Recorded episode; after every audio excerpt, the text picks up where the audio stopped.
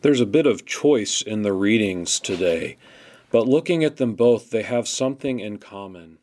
God is the one who searches for us. If we look at Song of Songs, God is the one who stands behind the wall, who looks for us through the windows, who looks through the lattices on the fence. He says to us, Arise, my beloved, and come. He tells us that the winter is past, the rains are gone.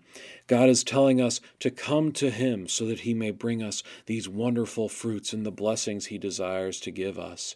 And that's exactly the same thing as what the prophet Zephaniah is telling us in the other option for the first reading.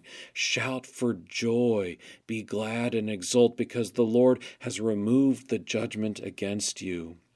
The Lord will rejoice over you with gladness. And so today the readings are readings of joy, because not only are those the first readings, but again we encounter Mary going to her cousin Elizabeth in the hill country.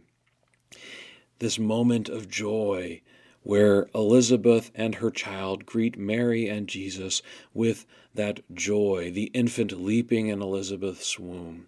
Today, let us allow the joy of anticipation for the coming of Christmas enter into our hearts.